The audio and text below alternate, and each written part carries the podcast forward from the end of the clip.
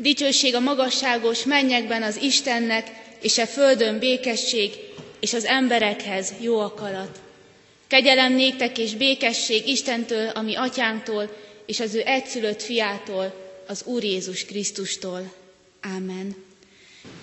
Ami ünnepi Isten tiszteletünk megáldása és megszentelése jöjjön az Úrtól, aki Atya, Fiú, Szentlélek, teljes szent háromság, egy örök és igaz Isten. Ámen. Hajtsuk meg a fejünket, imádkozzunk. Mindenható Istenünk, áldunk és magasztalunk téged a karácsony csodájáért. Köszönjük, hogy nem hagytál magunkra minket bűnben, halálban, istentelenségben, hanem Jézus Krisztus személyében utánunk hajoltál, hogy felemelj bennünket. Áldunk azért, Atyánk, mert valóban azáltal lett nyilvánvalóvá a Te irántunk való szereteted, hogy egyszülött fiadat elküldted a világba, hogy éljünk általa. Köszönjük, hogy őt mindannyiunkért odaadtad, és vele együtt a benne hívőknek adsz mindent, amire szükségünk van. Köszönjük, hogy gazdag vagy a kegyelemben, és bővölködsz a megbocsátásban. Ezzel a reménységgel jövünk most is hozzád, kérünk legyen szavad hozzánk. Olyan nagy csoda az Istenünk, hogy Te, aki szavaddal teremtetted a világ mindenséget, a Te szavaddal kész vagy megszólítani minket személyesen, és egészen újjá tudsz teremteni. Ezt a csodát kérjük alázatosan tőled, hadd kerüljön egész életünk most is a Te világosságodba, hadd lássuk meg, kik vagyunk mi valójában, de hadd ismerjünk meg téged is egyre jobban, hadd legyen nyilvánvalóvá számunkra, mi a terved velünk, mi a terved a mi életünkkel. Az engedelmesség lelkével tett könnyűvé a neked való engedelmességet. Segíts így ünnepelni, rád figyelni, őrizd meg attól minket, hogy az igének ne csak hallgatói legyünk, segíts, hogy cselekvői legyünk, így boldog emberekké váljunk, hogy a karácsony csodája egészen személyesen az életünkben is valóság legyen, hogy éljünk többé nem mi, hanem éljen bennünk a Krisztus. Ámen. Kedves testvérek, az az ige szakasz, amelynek alapján hirdetni kívánom köztetek Isten üzenetét, írva található Máté evangéliumának második fejezetében, az első tizenkét versében, valamint Pálapostolnak a Titushoz írt levele második fejezetének 11 és 12. versében. A hosszabb ige szakaszra tekintettel helyünket elfoglalva hallgassuk Isten igéjét.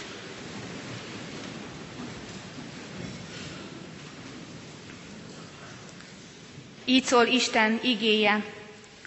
Amikor pedig megszületik vala Jézus a júdai Betlehemben, Heródes király idejében, ímé napkeletről bölcsek jövének Jeruzsálembe ezt mondván, hol van a zsidók királya, aki megszületett, mert láttuk az ő csillagát napkeleten, és azért jövénk, hogy tisztességet tegyünk néki. Heródes király pedig ezt halván megháborodik, és vele együtt az egész Jeruzsálem. És egybegyűjtve minden főpapot és a nép írástudóit tudakozódik vala tőlük, hol kell a Krisztusnak megszületnie. Azok pedig mondának néki, a júdai Betlehemben, mert így írta vala meg a próféta, és te Betlehem, Júdának földje, semmiképpen sem vagy legkisebb Júda fejedelmi városai között, mert belőled származik a fejedelem, aki legeltetni fogja az én népemet, az Izraelt.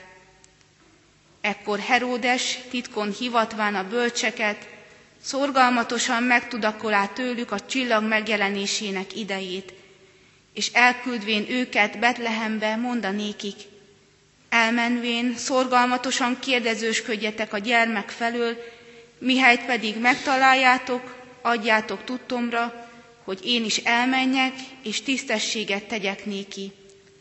ők pedig a király beszédét meghalván elindulának, és ími a csillag, amelyet napkeleten láttak, előttük megy vala mindaddig, amíg odaérvén megáll a hely fölött, ahol a gyermek vala. És mikor meglátták a csillagot, igen nagy örömmel örvendezének. És bemenvén a házba, ott találják a gyermeket anyjával, Máriával, és leborulván tisztességet tőnek néki, és kincseiket kitárván ajándékukat adának néki, aranyat, tömjént és mirhát, és mivel álomban megintettek, hogy Heródeshez vissza ne menjenek, más úton tértek vissza hazájukba. Mert megjelent az Isten idvezítő kegyelme minden embernek, amely arra tanít minket, hogy megtagadván a hitetlenséget és a világi kívánságokat mértékletesen, igazán és szentül éljünk a jelen való világon.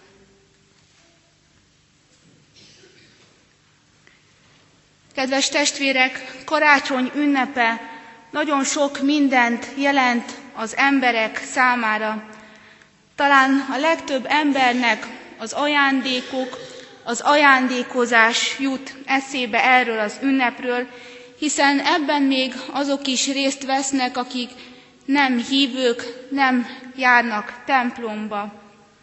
És testvérek, bizony fel lehet sóhajtani, hogy mennyire eltorzult ez a világ, hiszen milyen sokan vannak azok, akik nem értik meg a karácsony lényegét, csak lótnak, futnak ebben az időben, és azon idegeskednek, hogy a másiknak mit vegyenek karácsonykor, mivel ajándékozzák meg őt. Ez valóban így van, testvérek, de azért arról sem szabad elfelejtkeznünk, hogy a karácsony lényegéhez bizonyos fokig valamilyen módon az ajándékozás is hozzátartozik.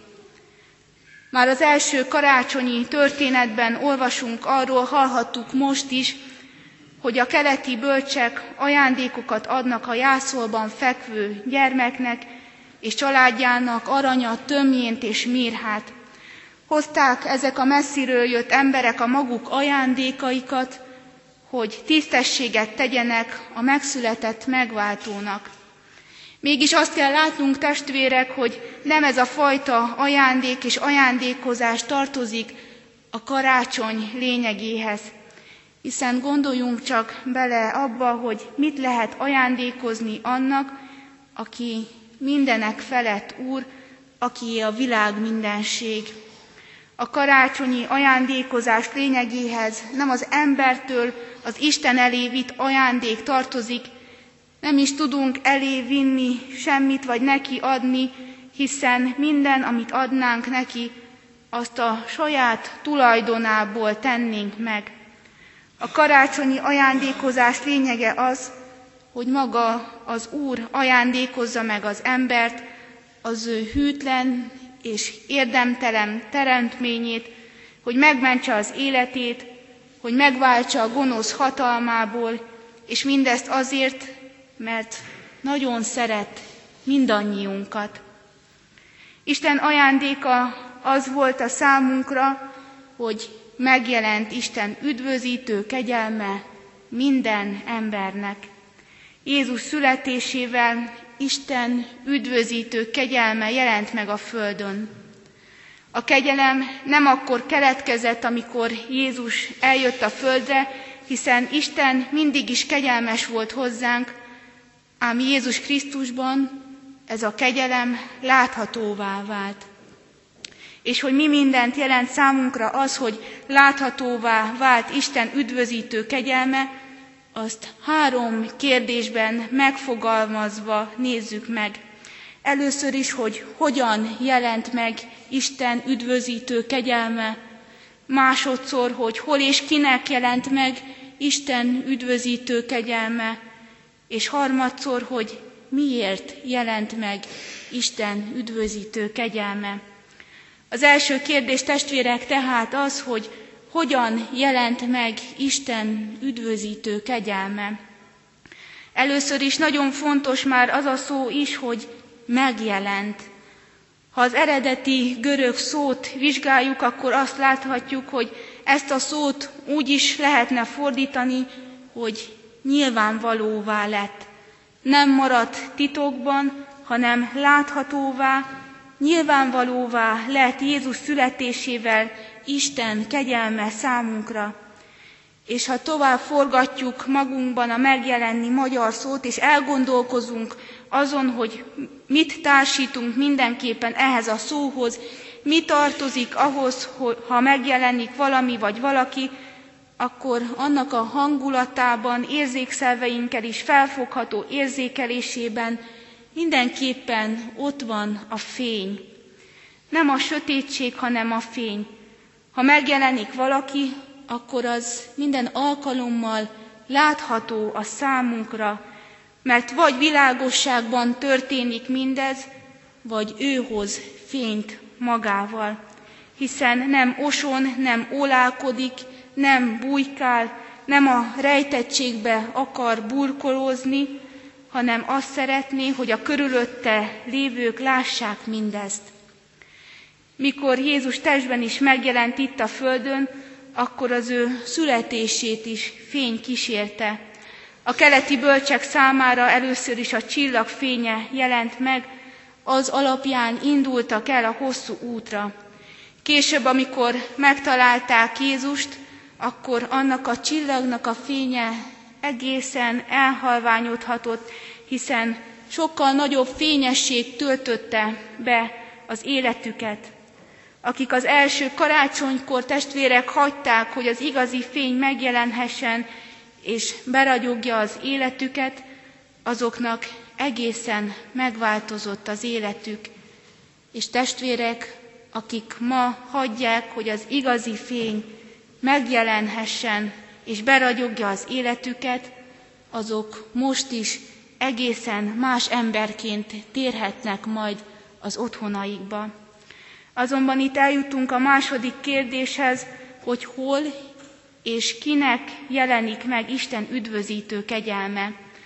Az első karácsonyi megjelenés hol kérdésére az akkori teológusok, az írástudók nagyon is jól tudták a választ. Ezt a bölcseknek is megmondták, idézve a proféciát. Elmondták, hogy a júdai Betlehemben, abban a picin kis falucskában születik meg a megváltó. Mégis Jézus ott született meg, ott jelent meg, ahol senki sem gondolta volna egy betlehemi istálóban. Ott és akkor jelent meg Jézus, amikor és ahol senki sem gondolta, hogy majd a messiás, a megváltó megszületik. Úgy jelent meg, ahogy egyikük sem gondolta. Nem dicsőséges királyként vonult be, nem nagyszerű hadvezérként győztes csaták után, hanem egy kisgyermek, kisgyermek képében. A legmélyebb nyomorúságot vállalta Jézus azért, hogy minket a legmagasabb mennyekbe juttasson a hit által. Testvérek, ugyanilyen megdöbbentő az, hogy Jézus kinek jelent meg. Azoknak jelent meg, akik maguk is megvetettek voltak, a társadalom kivetettjeinek, a pásztoroknak és a messziről jött pogány bölcseknek, akiket senki sem ismert. Azonban Pálapostól szavai alapján azt mondhatjuk, hogy Isten üdvözítő kegyelme nem csupán a számukra jelent meg, hanem mindenkinek.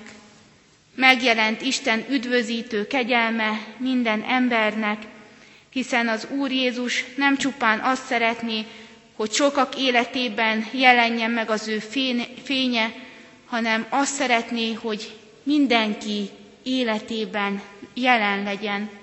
Nem csak egyesek számára, nem csupán sokak számára, nem csupán tömegek számára, hanem mindenki számára kivétel nélkül. Mindez mutatja az, az is, hogy Jézus születésének híréről nem csupán azok értesültek, akik közel voltak hozzá, hanem a kissé távolabb lévő az állataikat a mezőn legeltető pászorok is, sőt a nagyjából 3000 kilométer távolból érkező bölcsek is értesültek erről a hírről. Testvérek, ahogy ott és akkor nem fogadta el mindenki ezt a dolgot, ezt az ajándékot, így most is vannak olyanok, akik ezt a csodát, ezt az ajándékot nem fogadják el. A kérdés a számunkra az, hogy most, akik mi itt vagyunk ebben a templomban, képesek vagyunk-e mindezt elfogadni, hálás szívvel megköszönni, és megváltoztatni az életünket. Hiszen a harmadik kérdésre, hogy miért jelent meg Isten üdvözítő kegyelme, az a válasza az ige alapján, hogy megtanítson bennünket az új életre. Pál úgy folytatja Titusnak írt sorokat, hogy azért jött Jézus, hogy tanítson minket. Tanítson valamit megtagadni, és más valamit megtartani és megtenni. Megtagadni a hitetlenséget, mondja Pál, és megtartani a mértékletes életet igazságosan és kegyesen, vagyis Isten félelmében és követésében élni. A bölcsek történetében is látható az, hogy az ő életüket megváltoztatta Isten kegyelme, mert figyeltek rá. Szimbolikusan jelzi ezt az is, hogy egy másik, egy hosszabb és nehezebb úton tértek vissza hazájukba, vissza a régi környezetbe, de most már úgy, mint akik megtalálták a megváltót, és mint akiknek az életébe Isten megjelent. Ők pedig, amikor hazamentek, minden bizonyal boldogan bizonságot tettek a megváltóról, akivel találkoztak.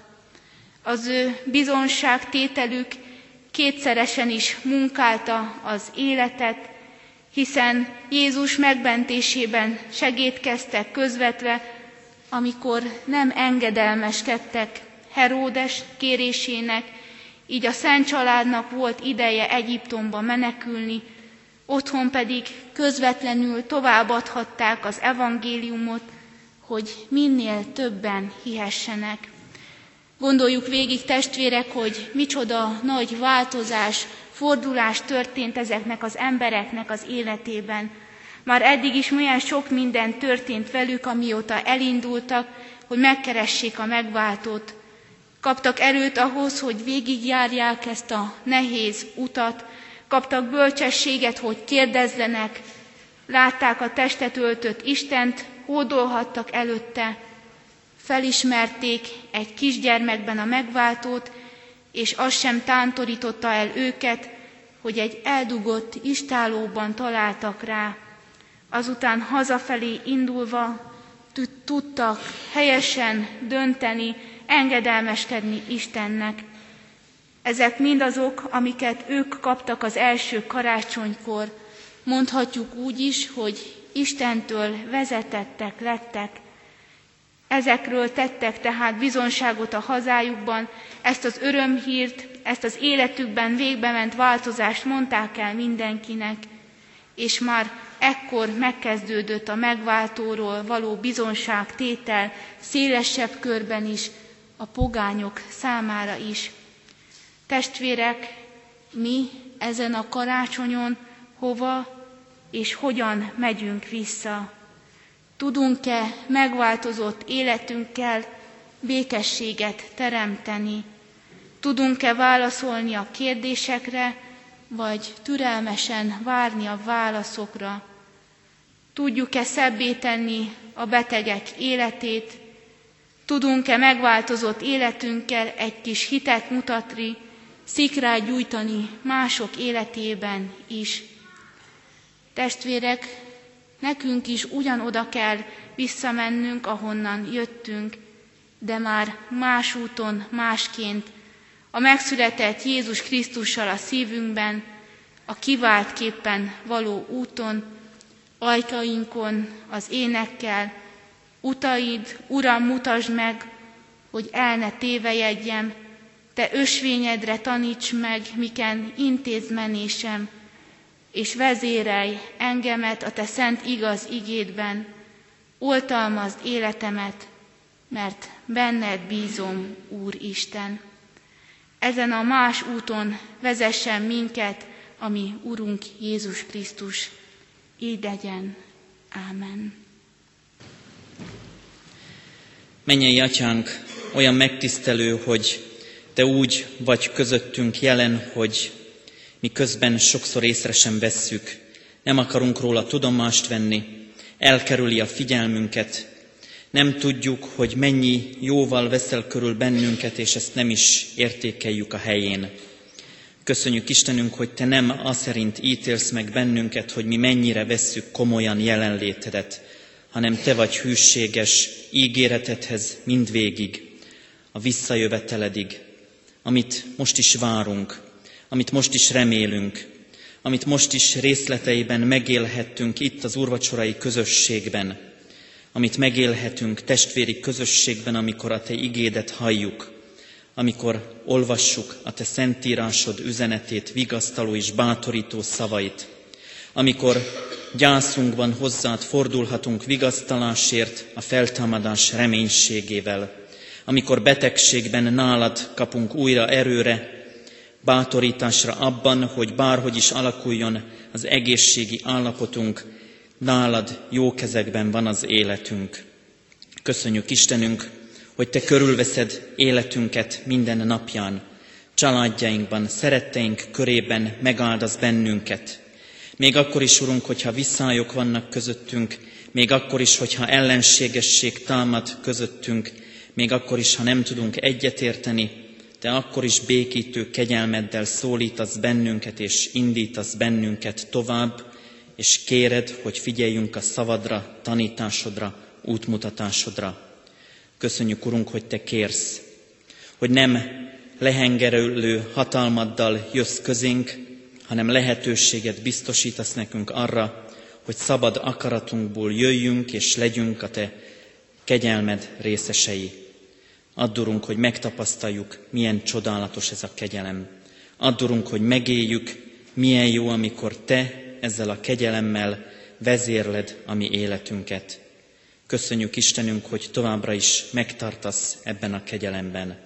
Így kérünk, Urunk, tarts meg mindannyiunkat, add, hogy a velünk közölt, jós, közölt jóságod mindenkor a szemünk előtt legyen, hogy lássunk, lássuk a Te szeretetedet. Amen. Közösen mondjuk az Úrtól tanult imádságot. Mi, Atyánk, aki a mennyekben vagy, szenteltessék meg a Te neved. Jöjjön el a Te országod, legyen meg a Te akaratod, amint a mennyben, úgy a földön is. Mindennapi kenyerünket add meg nékünk ma, és bocsásd meg védkeinket, miképpen mi is megbocsátunk az ellenünk védkezőknek. És ne vigy minket kísértésbe, de szabadíts meg a gonosztól, mert tiéd az ország, a hatalom és a dicsőség mind örökké. Amen. Hirdetem a gyülekezetnek az adakozást, tudva, hogy a jókedvű adakozót szereti és megáldja az Isten. Istennek népe, áldjon meg és őrizzen meg téged az Úr. Világosítsa meg az Úr az ő orcáját, te rajtad, és könyörüljön te rajtad. Fordítsa az Úr az ő orcáját, tereád, és adjon békességet néked. Amen. Záró énekünk a 326. dicséret, a 326. dicséretünknek az első három versét énekeljük. Dicsőség mennyben az Istennek, és békesség földön az embernek.